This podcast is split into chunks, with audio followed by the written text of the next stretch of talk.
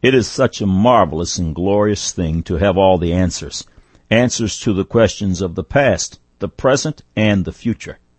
And imagine all the answers to all the world's questions of consequence are found between the black covers of one single book.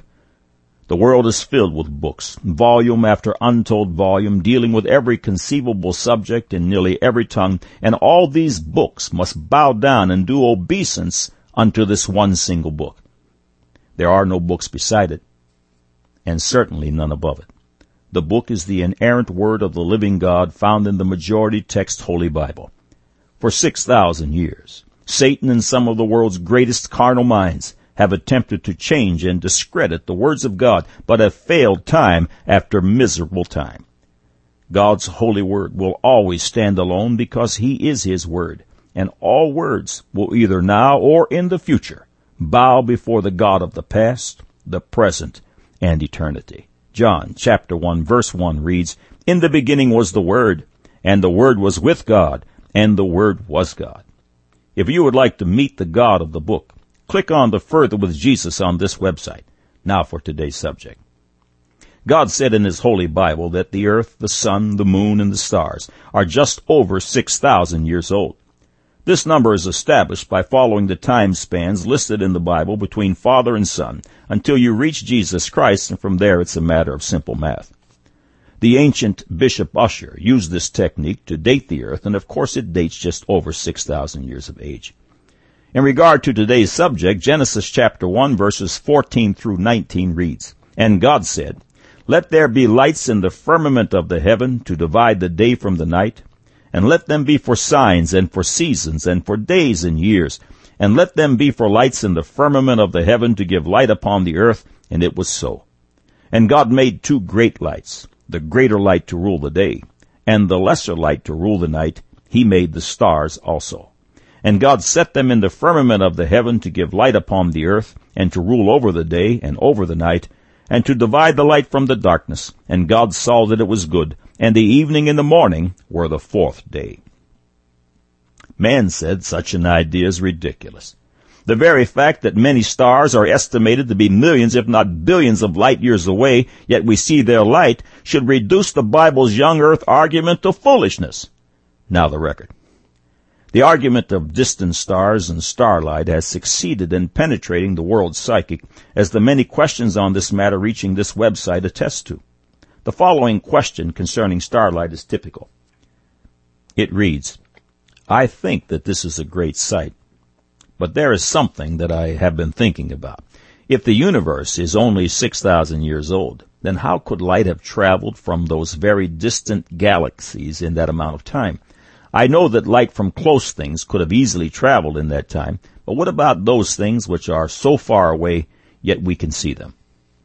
The answer to this question is surprisingly simple, and of course it is found in the Word of God.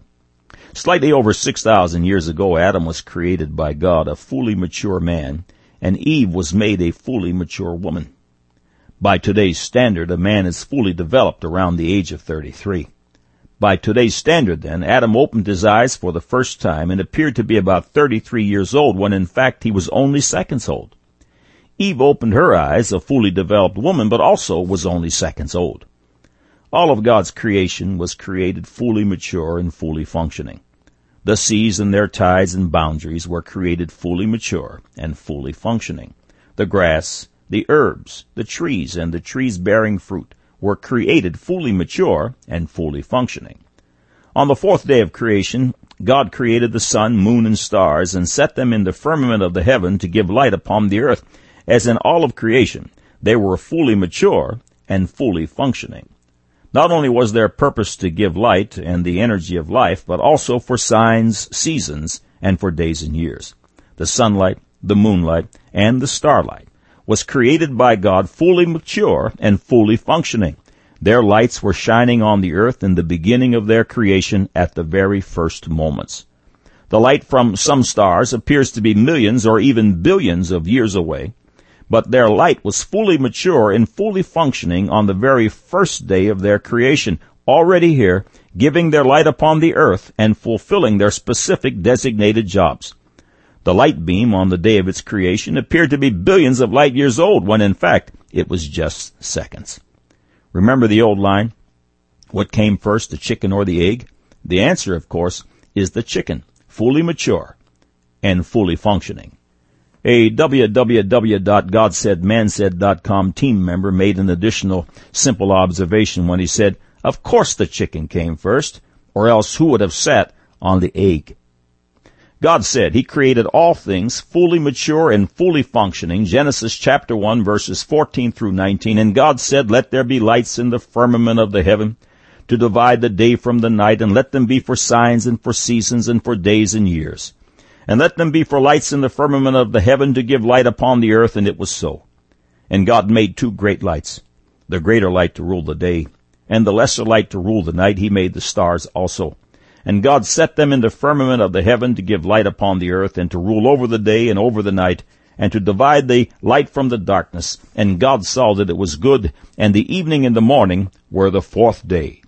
Man said such an idea is ridiculous. The very fact that many stars are estimated to be millions, if not billions of light years away, yet we see their light, should reduce the Bible's young earth argument to foolishness. Now you have the record.